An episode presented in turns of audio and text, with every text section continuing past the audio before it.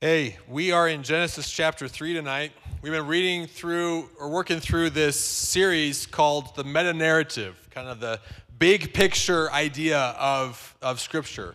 And when, when students oftentimes read the Bible, they're like really confused. They're like, there's talking snakes, and there's people rising from the dead, and there's these prophets that are proclaiming judgment, and like, I don't understand how to connect all of these things together. And so, so oftentimes when we talk about scripture, we, we talk about all of these different books, and there's 40 different authors or so, and there's about 100 or 1500 years that we're talking about in different cultures and different languages and different situations.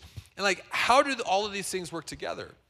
And yet, actually, when we look at scripture, we understand there's actually this, this kind of what we call this meta narrative. There is this large picture conversation about who God is and how he's connecting to us as humanity. And so we're talking through the, the creation of man. Last week we had Jen sharing about the fall of mankind. And this and tonight we're talking about uh, the fall. We had creation, fall, redemption, and restoration. And, and so my wife's doing next week, but right now we are in Genesis chapter 3, and we're looking at how all of these books, all of these authors, all of these narratives interconnect and weave together this beautiful story of God's relationship with humanity. And so in Genesis chapter 3, verse 9 is where we're going to start tonight, but it says in verse 9, But the Lord God called to the man, Where are you? He answered, I heard you in the garden, and I was afraid because I was naked, so I hid. And he said, Who told you that you were naked? Have you eaten from the tree that I commanded you not to eat from?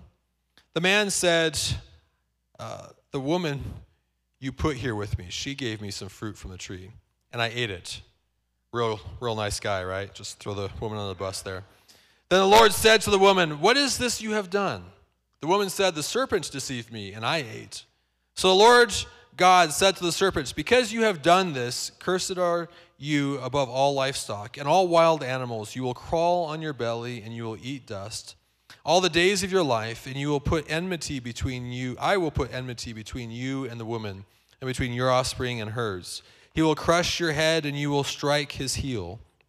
To the woman, he said, I will make your pains in childbearing very severe. With painful labor, you will give birth to children. Your desire will be for your husband, and he will rule over you. To Adam, he said, Because you listened to your wife and ate fruit from the tree about which I commanded you, you must not eat from it. Cursed is the ground because of you. Through painful toil, you will eat food from it all the days of your life. It will produce thorns and thistles for you, and you will eat the plants of the field. By the sweat of your brow, you will eat your food until the return of the ground, until you return to the ground. Since from it you were taken, for dust you are, and dust you will return. Adam named his wife Eve because she would become the mother of all the living. The Lord God made garments of skin for Adam and his wife and clothed them. I remember going, when I first started college, I remember going to the University of Idaho, and the first weekend before school even started, being, being thrown into this community where I, I saw more alcohol, I think, that first weekend than I'd ever seen in my entire life. And, and everybody was just kind of going crazy, and they were, you know, they were getting crazy, super wasted and, and all over, just doing all kinds of wild stuff. And I just felt really lonely, actually, at that time. I just felt like, man, I, like, what am I doing here? And do I really belong? And, and wrestling with this sense of like, it would just be so much easier to kind of go along with the crowd and join in on what they're about and what they're doing.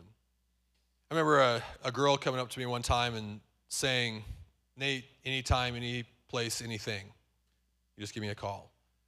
And that kind of temptation and challenge for a young man in college being like, what do I do with that? And I remember all these guys around me, they were, they were just kind of like, hey, this is life. This is living life to the fullest. This is what life's about. This is, you know, you got to experience things. And, and yet, watching at the same time their lives crumbling as a result of their choices and the challenges and the difficulties that their lives faced as a result of the way that they were living. The story of the garden is not an obscure, abstract, and disconnected tale from our own. It is our story. The story of the garden is a story of our lives. of what it is like to be human and why we feel like we're living with paradise lost. Why what the world offers feels right but leaves our eyes open and our hearts despairing as a result. Why we see the world and feel like good is harder than it should be, and the chaos is the natural order of things. The garden story is not a fiction from ancient antiquity, it is our own story. It's the real story of our lives. But it also tells us the path to redemption, restoration, and something a whole lot more. I remember, well, let me say this. When we start talking about Genesis 3, sometimes the question that comes up for students oftentimes is like, okay, are we talking like, is this a literal story? Like, we're talking about the Bible. Is this a literal narrative? Is this a figurative? Is this a metaphor? And, and just kind of like deal with like a little bit of the elephant in the conversation before we move on to anything else. But, but the answer is, I just don't know. I don't know. There's, I know that there's people who have a very high view of Scripture who believe that not only is the Bible written by man about God, but that it's written about God by God, that God helps humanity. He helped influence and direct and inspire them. It's the Word of God that we believe that God gave us what we needed to know about our humanity and our story through the Bible. But whether or not this is literal or figurative, I was talking with, with one of the guys uh, even last night about this, and and he was like, I just don't know what to do with you know Genesis and some of these passages, and and we were talking through some of that, and you know at the end of the day, whether it's literal or metaphor doesn't particularly matter. It's something that God said, hey, this is going to help you understand your narrative. Now, I don't have a hard t- I don't have a hard time believing that the story of Genesis 3 is a literal story. I don't personally have a hard time with that because I think that all of physicality is a metaphor. You know, like think about, think about this God is a spiritual being. Why would he create a, a physical universe?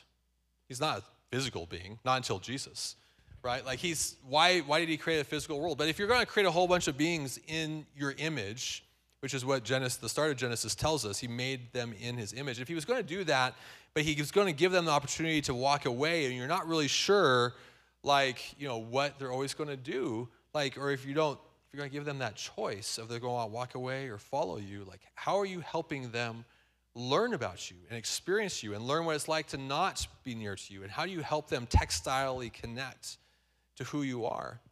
Well, the physical world is all about helping us connect to the idea of God. I love the hard sciences. That's why I love physics and biology and studying the natural order because to me, I see it and I see so many aspects of who God is that I learn about through the journey of the physical world.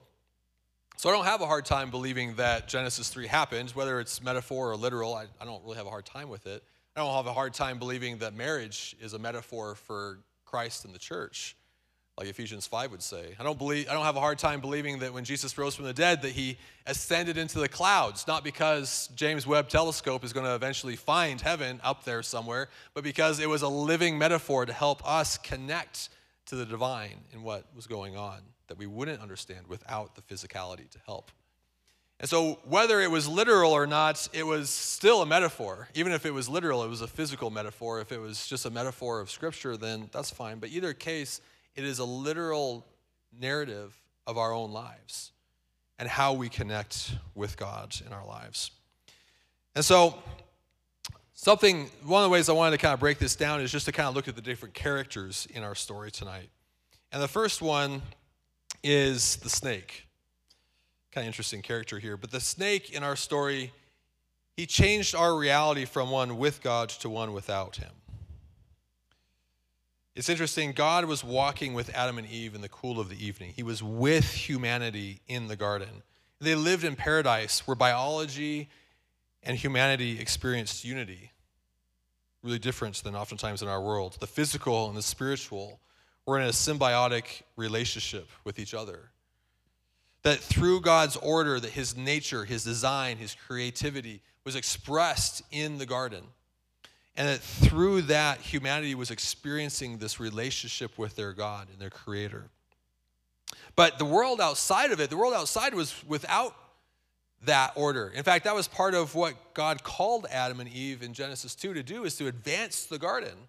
The problem is, is they left the gar- they left the garden. They went into the world without the garden. They were meant to go into the world with the garden. But the world outside of them, there was all kinds of other things that began to spring up. We actually see in, in that passage here in Genesis 3, God doesn't actually curse the earth. It's kind of interesting. He says, curses the earth because of you. Like, this is the natural consequence of you advancing into the world without the garden with you. And so they go into this biology, they go into this world without this cell that was supposed to be the place where heaven and earth met, where the kingdom of God experienced the world, the physical world. And all kinds of potentials, all kinds of realities began to become part of their narrative as a result. They began to experience death and suffering and disease, and things, decay became normal. Entropy became the normal expression of, of their reality. I, if you've been around me long enough, I love I love science stuff. It's really interesting to me. But but I've always found to Genesis three a, a strong parallel with what they've learned in the last hundred years with quantum mechanics. And if you know anything about like double slit tests, um, or sometimes more popularized uh, as Schrodinger's cat, if you ever heard that, the idea that Schrodinger's cat, the question is, is it alive or dead? And the answer in the quantum world is it's it's both are true until you open the lid, until Schrodinger opens the lid and one of them becomes true. It's based on this test that they discovered in the 1920s, where double slit test, where they found that an electron acts out its reality, expresses every potential until something observes it. And it was acting like mini electrons. And they, the physicists were like, what in the world is going on? So they put an observer, they put like a sensor on the test, and all of a sudden it collapsed into one electron. And, and it was actually before it was acting, it was interacting with each other and it was doing all this weird stuff. And then all of a sudden it collapsed. Why? Because, not to overly simplify a very complex concept, and, and even to this day, physicists are throwing out all kinds of theories about why this works and how it works. But to oversimplify, essentially, as soon as an observer sees that electron, it forces the electron to obey the laws of the universe, and our universe says it can only act as one electron, and so it collapses into one. But before that, all kinds of potentials are being observed. Well, okay, what does that have to do with the garden and a snake and Genesis 3? What it has to do with is this idea that reality, what they did is they basically said, hey, God, we don't want you to observe us anymore. The garden was this place where God's order, His beauty, His nature, His creative force, His laws were being observed in that reality. And they left that place, and all of a sudden, all kinds of other potentials became their realities. All kinds of other things that were never meant to be part of their human narrative became part of the human story. I think of like the story in Mark chapter 5 where this woman of bleeding, she was, she, had been bleeding for 12 years, and doctors at that time didn't have a cure, didn't know what to do for her, didn't have an answer for her. And the Bible says that she touched the hem of Jesus' garment, and she just thought, if I could just touch the hem of his garment, I'd be healed. And Jesus doesn't even know what happened. He's like looking around, like, what just happened? Somebody touched me. There's a whole crowd around him, and they're like, lots of people are like, you know, they're all crowded around you. He's like, no, power left me. Because in that moment, there's a famous commentator called G.K. Chesterton, and, or no, Morgan, sorry, Morgan. But he, he, both are good, but Morgan is a commentator, and he, he makes this comment. He says, Jesus in the Levitical law given to Moses, the Levitical law, her her uncleanliness should have made Jesus unclean. He should have not been able to go to temple. He should not have been able to do anything the rest of that day. But in that moment, because that was the natural order of things, entropy, your, your disease, your sickness, your suffering, your thing is infecting my peace, my security, my comfort, my world. But in the kingdom of God, all of a sudden, the kingdom of God observes her, quite literally, in that moment. And all of a sudden, her reality collapses into his reality.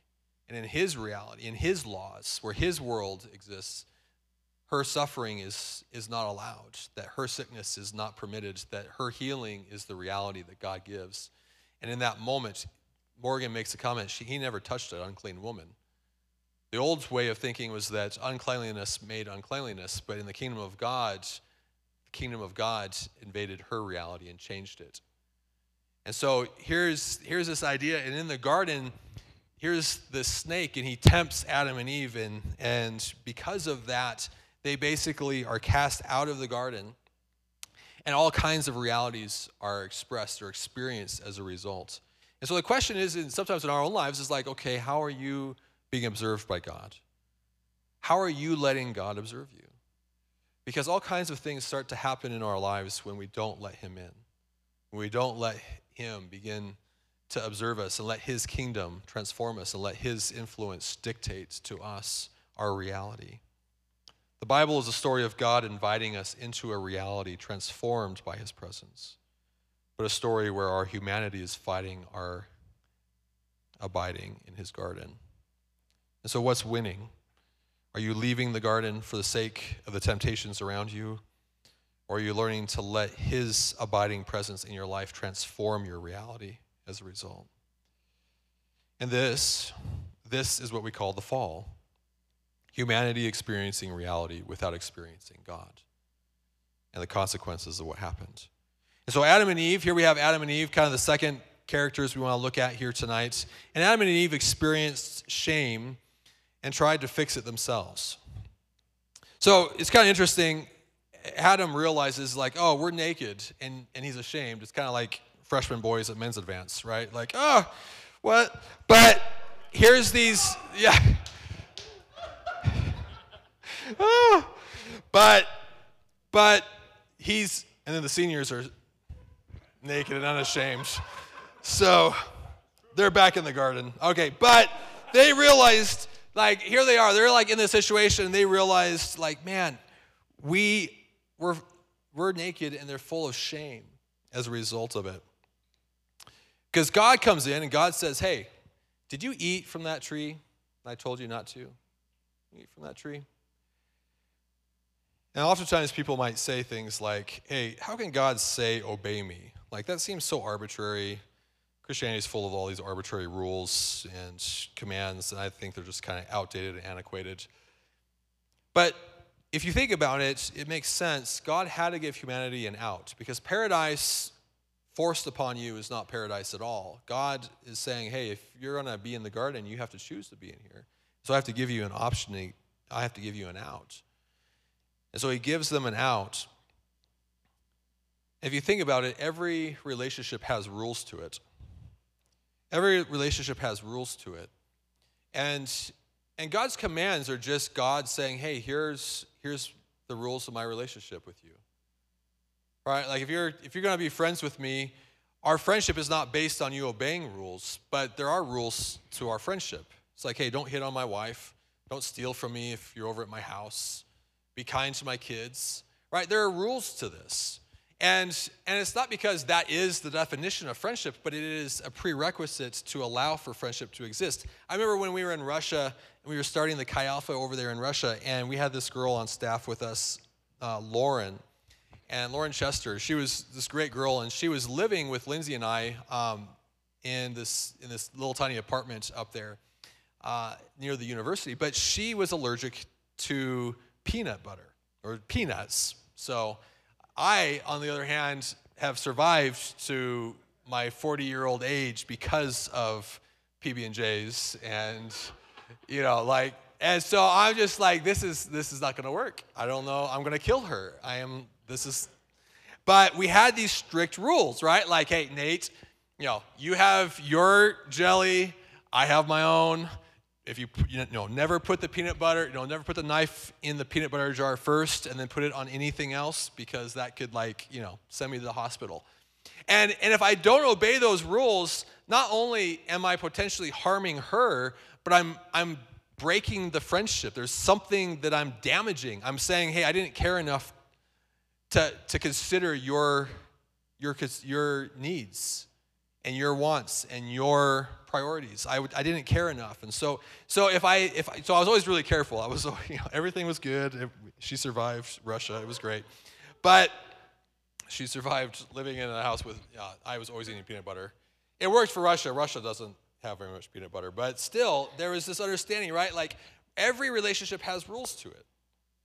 And, and so we, every relationship restricts you. Real relationships restrict you. And so it, it's looking at God saying here, like, hey, if you're going to follow me, there's, there's certain rules to this. If we're going to hang out together, if we're going to be in the garden, if we're going to live together, there's certain rules to that. And that's just natural to every relationship. But Adam and Eve decided that they wanted to break with that. Their selfishness created a divide with God because they said, hey, we want to do things without you. Like a relationship that wants to cheat on you to go check out what they're missing somewhere else. And all of a sudden they realized what they had done and they felt shame as a result. And sometimes people, though, say, well, I just don't want God, right? I just don't care. I don't need to feel shame if I don't want God. But you know, that, that may be sort of true, and yet at the same time, it doesn't, it's not quite far enough. Romans talks about our own consciousness acts as, as our own law as well as the rules of relationship that we realize we're breaking. I know as I know this old pastor, this old preacher who makes the comment thinking about the judgment day with God, and he, and he makes this comment. So I, I feel like it's just going to be like God's going to is is putting almost like a tape recorder around your neck. And throughout your life, every time that you have accused someone of something, and every time you judge someone for something, and every time you have, you know, held your said, This is my standard, and this is how you know, this is what I don't like about this person or that person or that. He's like, this is your standard. He's just recording your standards. And so he's going to read out your, your own standards. And then he's going to watch your life and see if you live up to your own standards. And guess what? Every one of us would fall short of that. Every one of us will fall short of our own standards. You don't need God's standards. I mean, now when you talk about an infinitely good God, I mean, how much more? You can't even live up to your own standards. You think you're going to live up to God's? Like, you can't even do it yourself. And so here's and here is God, and He's like, hey, yeah, you're you've broken this the rules of relationship. You've broken from me. There's a divide here. I think it's interesting in our in our culture right now, you know, secular people, secular students, oftentimes there's sort of this feeling like, um, hey, Christians, you guys are just kind of living in this fantasy world. And I've, I've mentioned this before, but I, I think it's so fascinating secular people always think like, oh, Christians, you're living in this fantasy world. There's snakes talking, and there's you know people rising from the dead, and there's all kinds of wacky stuff going on. Like I don't know about all that, but what I always respond with that is like, you know, we live at least in our own reality. We are actually living in line with the reality that believe we have a good God that loves us and is pursuing relationship with us, and we're responding to Him in our lives. You secular people, you can't even live in your own reality. You mean, you say, well, what do you mean?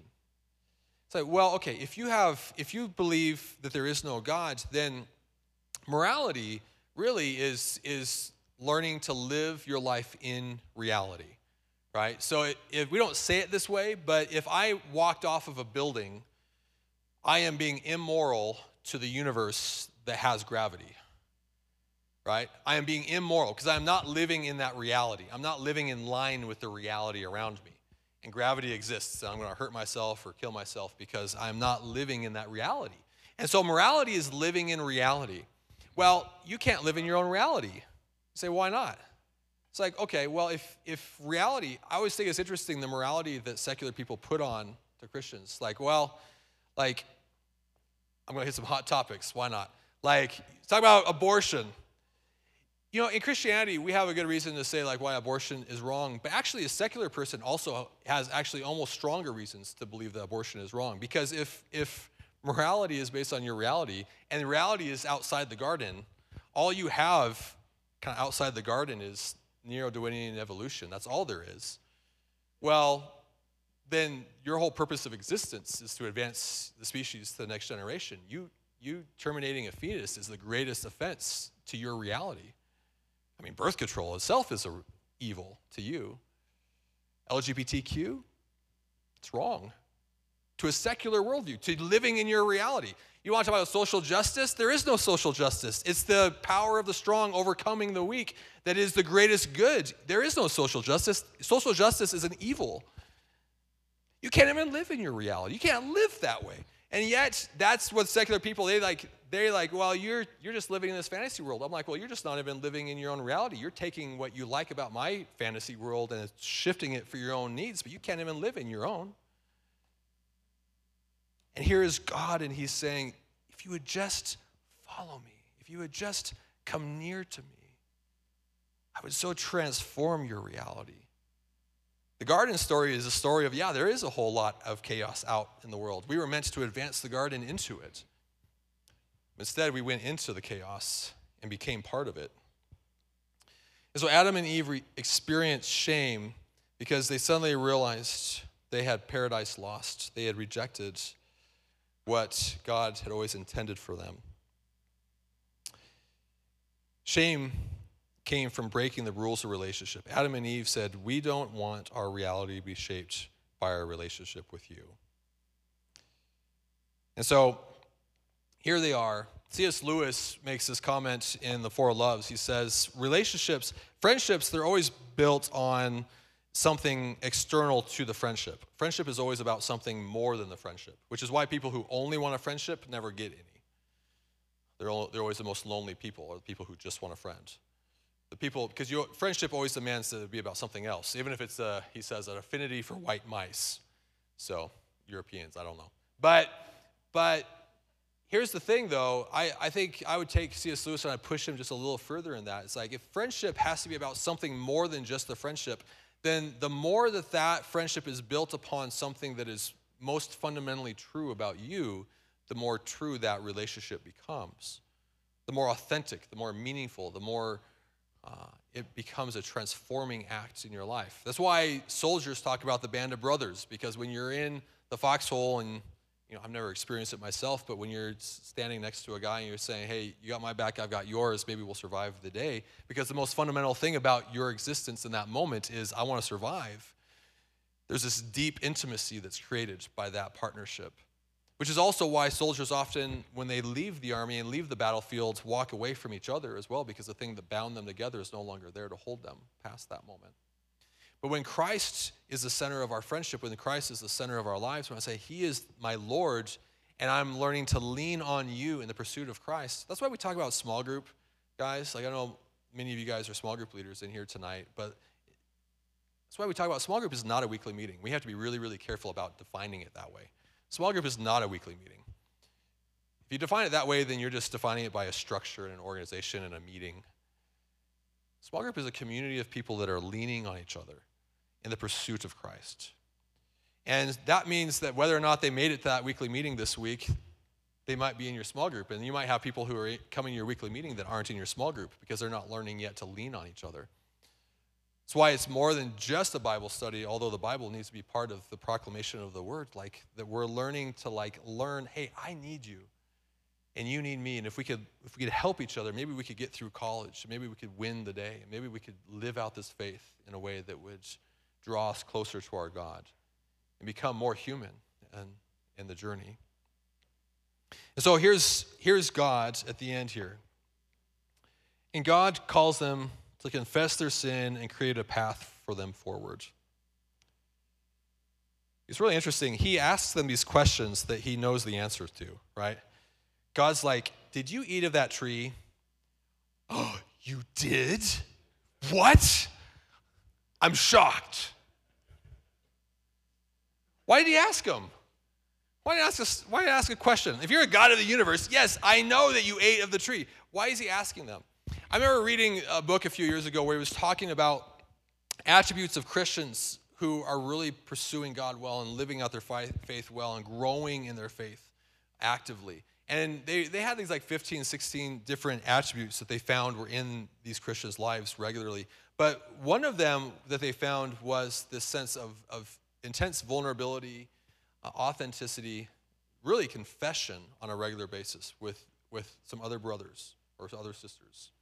That, that there was a sense of confession that came. And it wasn't just like, hey, this was one of the attributes of a Christian's life that was growing. They actually found this one was actually what you sometimes call a keystone habit. It's, it's a habit that has a disproportionate influence on everything else. It's why the military years ago arbitrary or anecdotally discovered that hey, if we make soldiers wake up and make their beds in the morning, they're more likely to be disciplined all day. It's also why when you have a day off and you wake up at, you know, noon and you're like lazy half the day, you feel groggy and lazy and lethargic the rest of the day because you didn't wake up setting the tone of your day.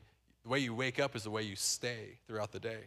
right? And so they found that this sense of confession, the sense of, of surrender, that it was actually creating a stronger sense of connection to one another and a stronger sense of connection to their God than anything else in the other attributes. In fact, it created many of the other attributes. It created stronger brotherhood because you were vulnerable, you were real, you were actually leaning on each other. It created community, it created this sense of purpose, it created a sense of holiness in your life because you weren't enslaved by the shame of your life, right? Like, you know, people are like, oh, that shame. I don't think I have shame. But you know what? I guarantee you, any of you boys, I get a group of boys together in a room, and you know, being vulnerable is like pulling teeth. And it's not a strength, it's because you're weak. It's because you're too fearful, you're too weak to actually have the strength to deal with the things in your life. You pretend, you put a little machismo on it, you pretend like it's actually like a masculine trait, but you're just actually acting like a kid. You don't have the strength to handle it. And so here is here is God, and He's saying, Hey, like, come on, come on, just I know just tell me what happened. Would you confess it to me? Would you share it with me? Would you let me in? Because the other thing God does is He gets into the mess. He immediately, like, they try to fix it themselves. They like they were so ashamed, right? They jump in, they try to put on, you know, tie fig leaves together, which, boys, it doesn't work very good. You know, like, I mean, you know, I saw some of you guys. Anyway, okay, so, never mind, never mind. No, sorry, no.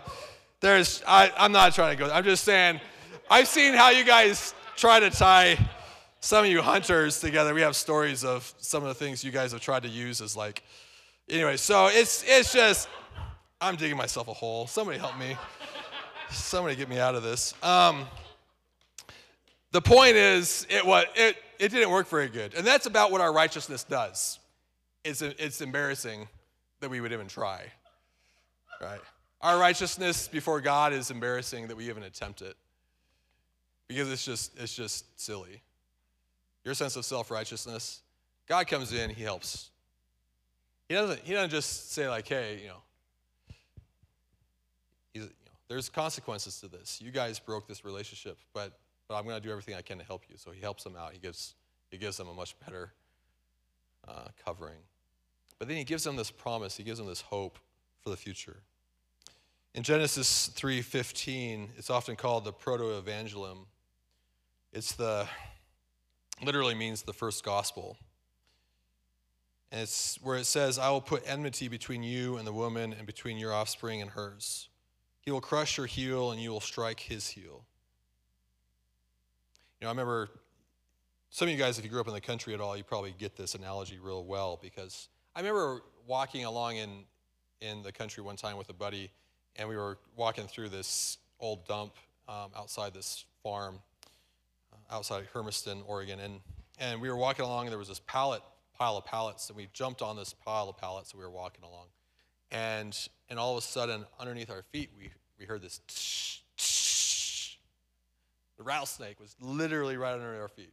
Couldn't see it because the pallets, you know, if you know, like pallets kind of divided, and there was this, they were just dark. We couldn't see it under there but like instantly like we just like we couldn't see it so our instinct was to jump and run right but that thing just about struck us on the heel right that's where a snake will bite is right there where it's closest but but if we didn't jump and run the other instinct that we would have had was to have have taken our boot and beat the head down you don't beat the tail of a snake that doesn't do anything you just make it mad and strike you in the heel you, got, you, you strike it in the head and it's a death blow. If you get bit by a snake, it may or may not be deadly. It may or may not kill you, but it's not, it's not for sure. But if you strike a snake in the head, it's, it's a kind of a death blow. And so here's God, and he's talking about Eve and the snake, and he's not talking about her or her kids or necessarily the kids after that, but he's just saying, hey, down the road, this is coming to a head. This isn't over. The garden story, this hasn't ended yet. We've got more to do. But someday, the snake is going to strike your descendants' heel, and they're going to strike you in the head, they're going to end you. And now you see the gospel. Because God would come, You know, here's Genesis 3, you know, the meta narrative of Scripture from the very beginning, long before anybody ever heard the name of Jesus or ever thought of that concept, and when long before you know, Jews had any idea of the Trinity or anything like that, there, there was this promise that someday God was going to make a way, and God just suddenly says, Hey, I'm coming. I'm not just going to help you from afar, I'm coming into the mess that you made. And I am going to do war with the snake. Of course, it's not talking about the seed of the snake, like snakes, they're like, you know, rattlesnakes or something. He's, he's talking about the descendants of what happened in the garden, the representation of that. And here comes Christ. And on the cross, they would, they would pierce his arms and they would pierce his leg. And they would put him on a cross. And it would kill him because of your sin, the Bible calls it rejecting the relationship with God, your creator.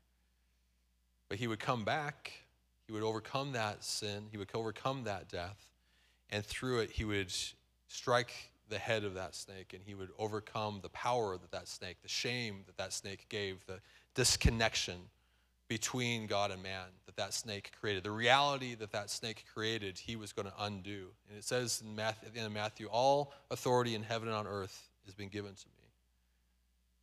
Like I am overcoming. I am advancing the garden. I'm bringing the garden back. And so the question tonight is just have you let God bring the garden back into your own life?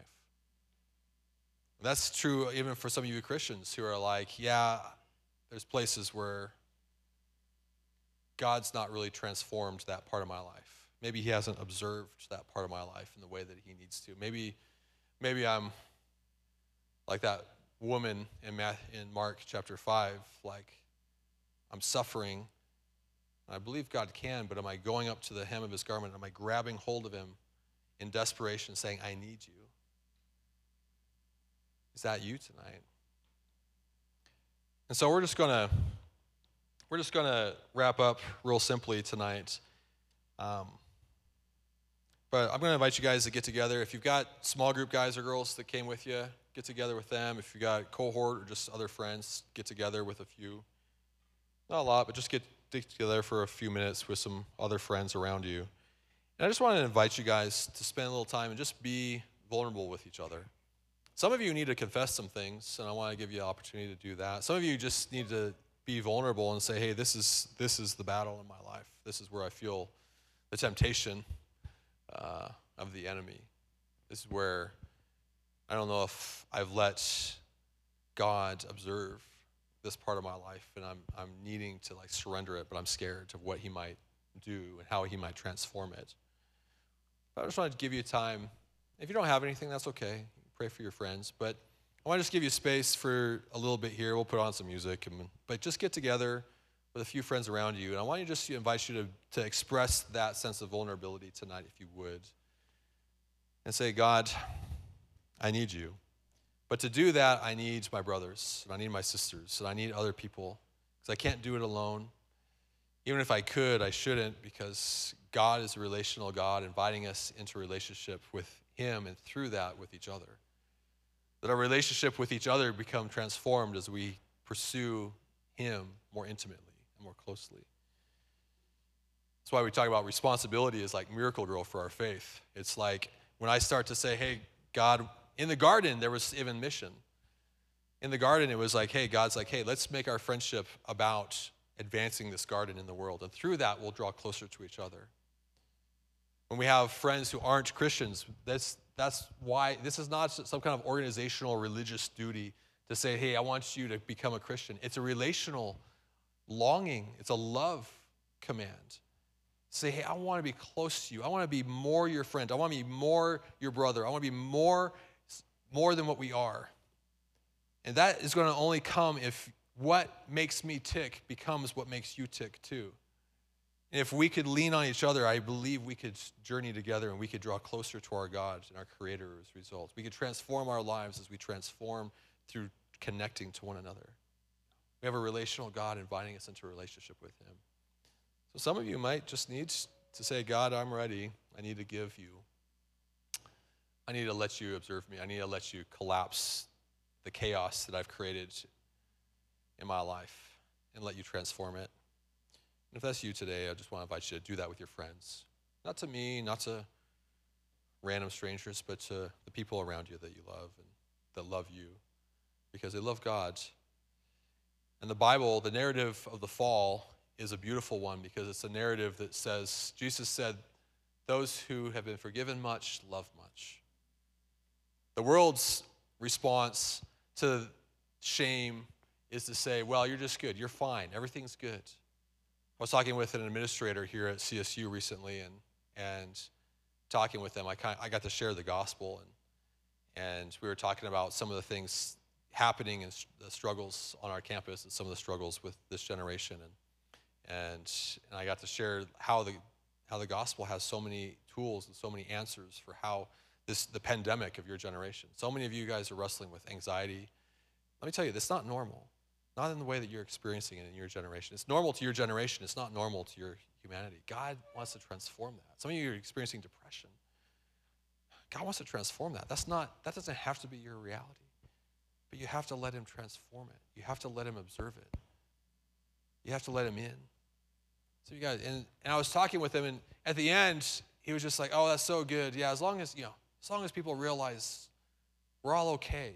I'm like, that's not at all what I said. but but the world wants to water it down. It's like, "Hey, you're not bad. You're good. You're fine. You're great." But you know what that means? It just means that there is no morality in your life when we realize, man, there is a standard. There is right, there is wrong, there is good, there is evil in this world. Guess what? I've been on the wrong side of that equation too many times. We can suddenly say, God, thank you. And forgiveness leads us into love. Where the, where the garden story of our shame pulled us from God, it's His redemption on the cross that uses the very thing that pulled us from Him as the greatest expression of drawing us close to Him.